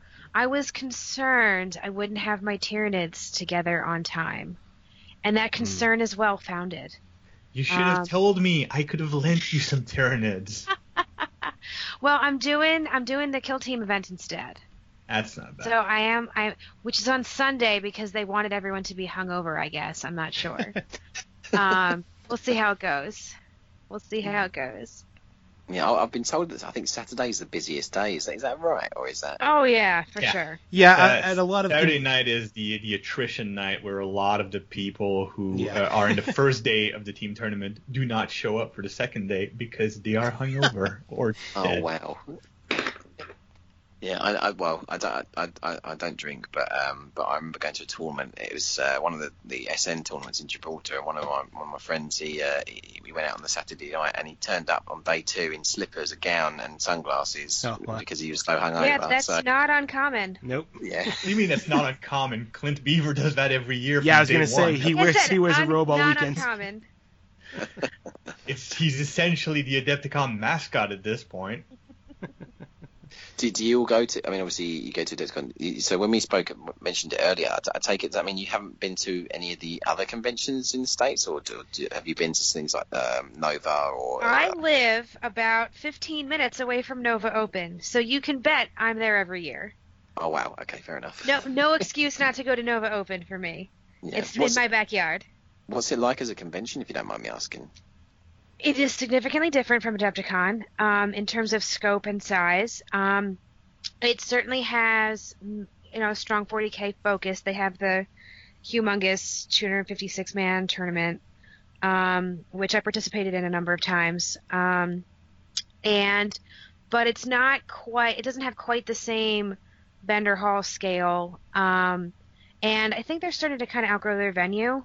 Um, so we'll see. We'll see how that goes. It's, Um, it's really it's really interesting because of the because of the size of the states as well. Like I, you know, um, the the the the, the, spa- the spacing out of conventions. I mean, I was trying to map it the other day, just trying to sort of look where where they were and things like that. It's, it's quite widely sp- spaced as well when you look at it. Like um, Yeah, well, coming up next month is LVO, which is in Vegas, which is West Coast. Yeah, yeah. I mean, we, I've, I've, um, I'm very. In, the LVO is very interesting because it's because obviously first and foremost it's it was a, a, a competitive tournament if memory serves correct, Mhm. and um, it's, it's gradually becoming more of a, a convention. I know the guys from from um, uh, from Frontline are making it more of a convention Yep. if, that, if, that, if that's well, correct. that that sounds what that's that seems to be sort of the the popular what everyone wanted kind of thing. So they've been, it's it sounds like working towards that. I haven't made it out there um, myself, but I have several friends who go, um, and they've been saying it gets better and better every year. yeah, and, and it's Vegas as well. I mean, again, yeah, not- you know, worst case scenario, you're still in Vegas. That's Yeah. the way. That's the way a lot of these. Uh, it seems like in the U.S. anyway, our conventions started. You know, they they were tournaments, and then they just got bigger and bigger until they became a convention. I Or, at um, Nova. Or like uh, Gen Con, which is a you know a more of a generic gaming thing, was Um, you know, Gary Gygax and his friends. It was just a D and D convention, then it grew into this huge, you know, all general, all around board gaming kind of convention. Yeah, I mean, I've heard nothing but good things about Gen Con for, for board, board gaming. Um, you know, we have one here, which is uh, UK Games Expo, which is Mm. obviously all predominantly it's predominantly board gaming, but you know, in the last couple of years, Games Workshop has started to go to it. So I, I guess obviously it could grow into something more miniature focused. But um, I've been told they're very similar in the sense of obviously not scale because Gen Con's huge, but um, but um, more akin to sort of the the, the, the, the type of of communities that go there, would be it board gaming, be it RPG, be it Magic, uh, things like that. Yeah, there are the uh, the miniatures companies are they do have pretty sizable booths at Gen Con, but it's definitely more of a board gaming convention. Yeah, no, of course. And I take I take it obviously from, from talking about Adepticon. Adepticon is like your favourite, and it, is, is that correct? Or It has it's I become don't want to play favorites, but yeah. yeah it's become my favorite too. Yeah. Well, it's it's my favorite mostly because of the there, there's also a level of community. I've been going there for so long. Yeah. It's it's a place where there's a lot of friends I only see there. Yep. So it's like it's not a knock against other events. It's just kind of also uh, there's a, a, a family aspect to it at this point. I mean, there, yeah, there's there's friends I get to see who I only see there because you know they live in Europe and they only come over to the states for this big event, and so it's nice to be able to see them. You know, so that that makes it that's part of it too. You know, it's not necessarily the event itself, but the people that it attracts yeah, no, I, I get that that. really makes it a great event. Like That's it's the thing. only it's the only place where I get to see Ashley and Matt. Right. Oh wow, okay, oh, that, that makes sense. Well, that's Yeah. because you guys won't come to Nova because you're lazy slash I would Dragon love- Con. I would love to go. Yes, I'm lazy. I go to the con where no one sleeps ever. I'm serious though. You guys got to come down. I'll host you. I know all the good restaurants. I live super close by. We've, we've I already got the, hotel. It's like a gonna- vacation for me. We, we've talked come. about how much space there's left in your apartment several times. I don't think. Hey, listen. Well, no, I got a hotel for the weekend. okay. It's like a vacation. I, I, I already booked my hotel. Yeah, so if you guys are going to go to Nova, book now because hotel the the main hotel's already sold out. Ah. Well, this is the thing about Adepticon. I was going to say, like, we, um, you know, obviously for, for the stuff I'm bringing over and stuff, we obviously tried to find the hotel, and uh, the the one that um, the one that is part of the convention center, I believe. I think that's Yep. that's that's sold out like instantaneously or something. Yeah. Pretty much, yeah. Yeah, it's like people book their tickets instantaneously, like the, from one year to the next, if memory serves correct. So, um, yeah, I've been- Basically, just waiting to, Yeah. to- for it to go live to, to book the spot. So Luckily, um, you know, the the satellite hotels, at least where they are now, eh, they're all pretty close. yeah, yeah, yeah. I and think a couple of the a couple of them run shuttles too. Yeah, that, that's. I think we found one that's like a mile away, so it's. Uh, it's, Hmm. it's, it's Oh yeah, that'll be fine. yeah, it's not too bad. But um, but yeah, like um, the, the other thing is, I mean, have you guys been over to the UK at all? Like for, for if, yeah, I have. Uh, you- I also have. How do you find the difference? Oh, sorry, Jeff, were you going to say something? Sorry. No, I, I'm just I'm just uh, saying that I, I've also been to the UK a couple of times. How, how do you how do you find the the? I mean, uh, obviously, I don't know what kind of experience you've had with the communities, like both in obviously in the UK. Uh, uh, What's what do you find the differences between the two? Just because I'm really intrigued between the difference of, of communities. Uh, well, when I when I went over there, so I went I went to I went to Ireland and I went to England for a little while. Um, when I was in Ireland, I ended up running into about five or six different people who I had come to know through Twitter. Um, and we all went and had a, a couple of pints while I was over there. So I met these people who, you know, I'd I'd interacted with, you know, over, you know, online for a, a couple of them several years. Um, finally got to meet them. We went out, we had drinks. It was a great time. Um, but all of the all the the friends from uh, the guys from England who were going to do that with me ended up bailing, except for one couple I had met previously, actually at Adepticon. Um, No, we all we all ended up going to Warhammer World together and having a grand time. Um, but I had a bunch of my other friends totally bail on me, which was a disappointment in the extreme. Because I was Oh, I was there by myself. I was traveling alone, so I was really looking forward to spending some time with some friends. Um, so it was interesting, but on my on my on my on behalf of the fellow my fellow community over here, I'm very sorry. no, no, it's fine. It's fine. My um my um my couple friends, um they they were they were great. We went um we met at Warhammer World and we had a we had a grand time and it ended up, you know, it ended up being a, a great experience. Um, but it was just, it was just sort of interesting. Um, how like all these people were like, yeah, let's hang out, we'll meet up, it'll be great. And I was like, oh, actually, I'm busy tonight. Well, I'm only here tonight. Like, well, come on. Yeah, no, I mean, I've I've heard. I mean, I've- obviously, I've heard that um, like the community is super passionate in the states, Mhm. like super super passionate about We're real extreme. I don't want to, I don't want to sugarcoat that. We, we love what we love, and we love Warhammer. well, that's a good thing. Uh, that is a good thing because they're open. They've opened. Is it? It's kind of similar to Warhammer World, but it's like a cafe, isn't it? I think that's what they've opened. Games Workshop. It is, and it's in Texas, so it might as well be in the UK. I mean, I mean, mileage wise, Yeah, it's it's pretty not, far. It's not, it's not that much closer for me. It was Oh, interesting because um, uh, probably maybe 10, 15 years ago, Games Workshop really they expanded very fast in, in Yeah, the yeah. US. Like they opened a lot of stores, and then a lot of those stores closed. Because Really? yeah. Like for example, in my area, in the uh, New England area, I when I worked for Games Workshop, we had four stores, and none of those are open now. We have they've reopened one or two of their smaller stores, but these are like very big stores, with a lot of overhead.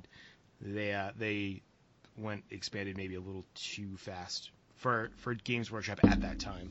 Yeah, well, I think they've, they've done that kind of everywhere, haven't they? Like in the Yeah. UK, I, I remember when I was when I was growing up, my local store had think it was about two or three staff maybe, and obviously a manager, and and now they're all one man stores, aren't they? So like, a couple Yeah, maybe are. the bigger ones uh, have like you know maybe two people or a part time or something like that, but.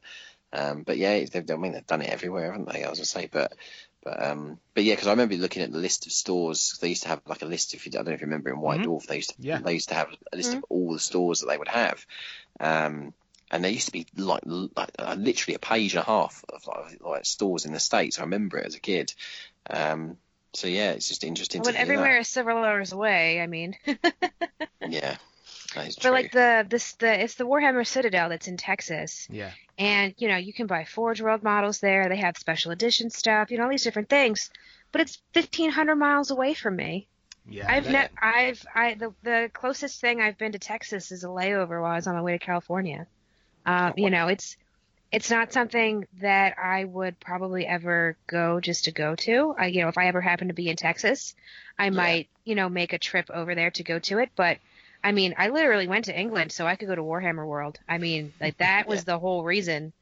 and it costs just about as much to fly to Texas as it does to Warhammer World anyway. So Right? Well, okay, that's no, maybe not. how, how Um, long ago was it that you went? Uh, two years ago, right after they finished um, the the big refurb, which was Yeah, yeah, nice. yeah. So it was it was real swanky. Yeah, it's really it's really good now. Like uh, I, mean, I, I rem- I remember the when I was a kid. I remember I was probably twelve or thirteen. I think I remember going to the original Warhammer World Museum where they had the um, the the the museum. You'd walk in there and there was like a couple of life size Blood Angels, a couple of Chaos Marines, an Orc. You know, like, I remember it, it and to see it how it's changed and developed over the years is is you know you go in there now and it's it's completely another world. Like it's completely different. Um, but it's, it's been a really, you know, it's a great, great location. Um, but yeah, I really enjoyed my time there. I'd like to go back again. We should see if Taras will uh, will, will send us uh, the, the Yeah. 40k crew, the 40k radio crew, to go get some interviews and just go meet Hey, some I already people. did. That- so that tour- I, No, I I'm didn't saying just- screw it up too bad. So Yeah, but I mean, They the might three ask of us us, back. The three of us could make like a, a legit 40k radio documentary. It'd be like epic. all right, you know, I'm I, in. Let's I call will. I will say, his miniatures in the UK tour was postponed until 2021. Just saying.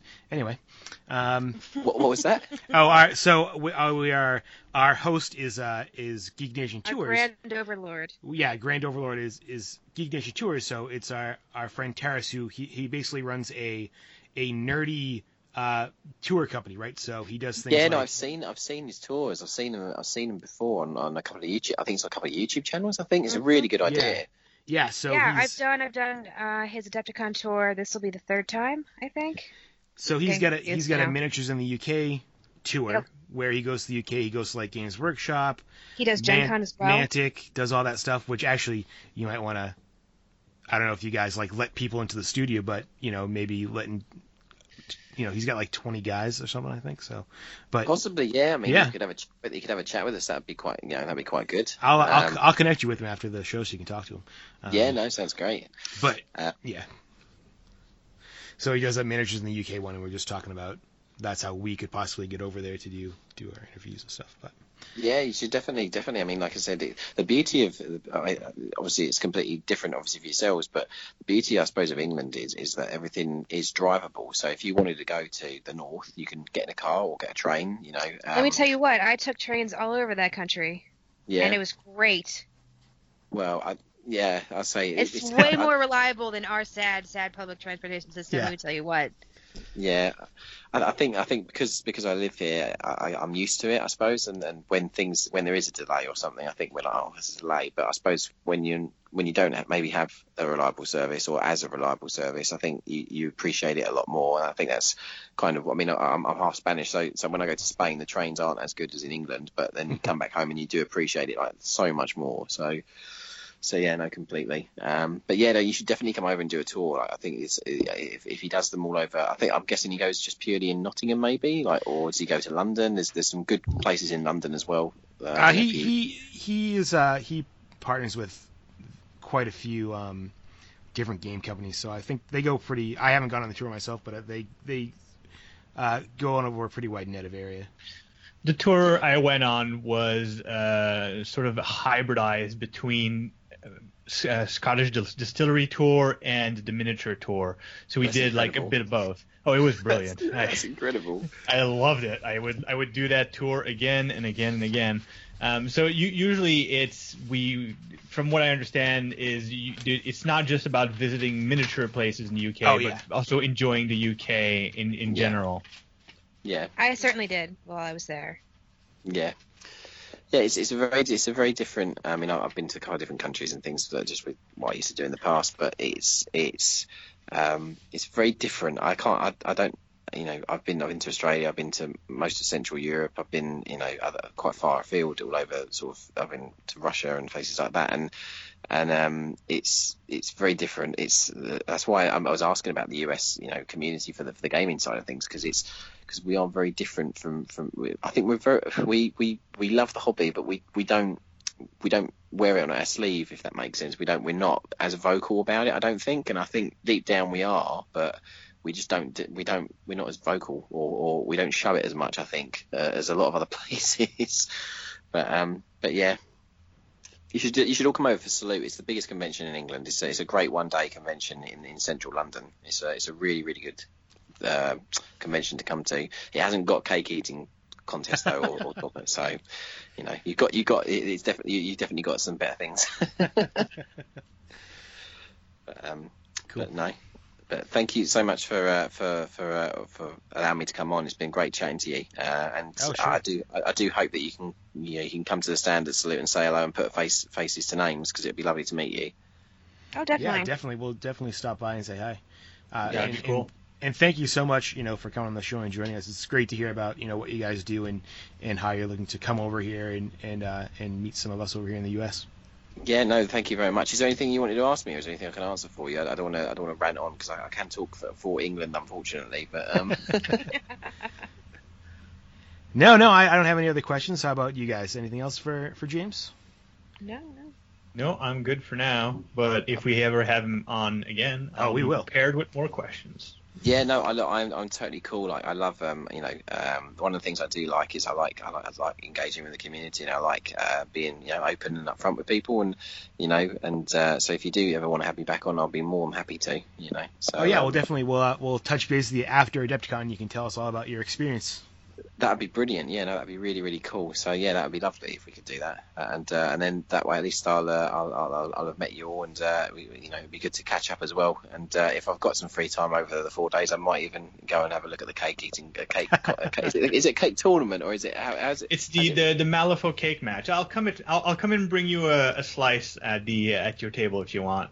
Oh, you're an um, absolute star. That'd I'm- be. I'm I'm I'm very good friend with uh, one of the past winners. Oh wow, okay, yeah, that's brilliant.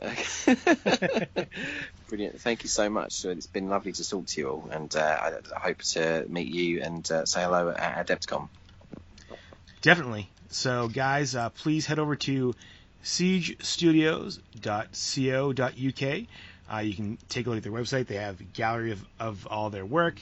A lot of their work, they have, um, you know, you can find out what they can do for you if you need need some painting services done. And you're also on Instagram. Yeah, that's that's right. I mean, Instagram is probably the post the place we post the most. Um, it, it, it sort of because it, it just the way it works. It's a very very easy to use platform. Um, you know, uh, so it's, it's it, it, we pr- pretty much mirror what we've got on there on, on our Facebook and our Twitter. Twitter's a bit, well, I find it a bit more difficult sometimes. Twitter, I think it's it's not as easy to use. Uh, I still love it, but I think it's uh, it's it's just uh, out of all of them, Instagram is probably the best because it's more visual. Um, but yeah, but like if anyone, you know, just just to say, I, I don't want to put like a cheeky last plug in or anything like that, but um, but if any, you know, all you need to do is, any, if anyone is interested, is on the website, just go to the contact tab, uh, and there's a form on there. You just complete that form, select the drop down options that are relevant to you, uh, put in a message to us, and, and fire that off to us to get the ball rolling. Really, it's, it's very simple, and um, and you know, you don't get an automated reply or anything. like that. You deal with a human being as well, and we're a bit very sort of personal service as well. It's not about you know just being a number. So, um, so yeah, but um, if there's anything we can do to help you, uh, w- w- when this goes up, if you want to drop me the link, I'm more than happy to share it on Sure. all our social media and stuff as well. Um, you know, so if there's anything you want me to put in there, then I'm more than happy to do that. Great. Thank you so much. And uh, they on Instagram, they are Siege Studios, one word. That's correct. Yeah, yeah. So, thank you. James, thank you so much for, for joining us. We look forward to hearing about your Adepticon experience. Yeah, I can't wait, and uh, thank you very much again for having me, and I look forward to meeting you all uh, at Adepticon. Excellent. Thanks. See you guys soon. Take care of yourselves. You too. You too. You See too. you later. Cheers. Bye bye.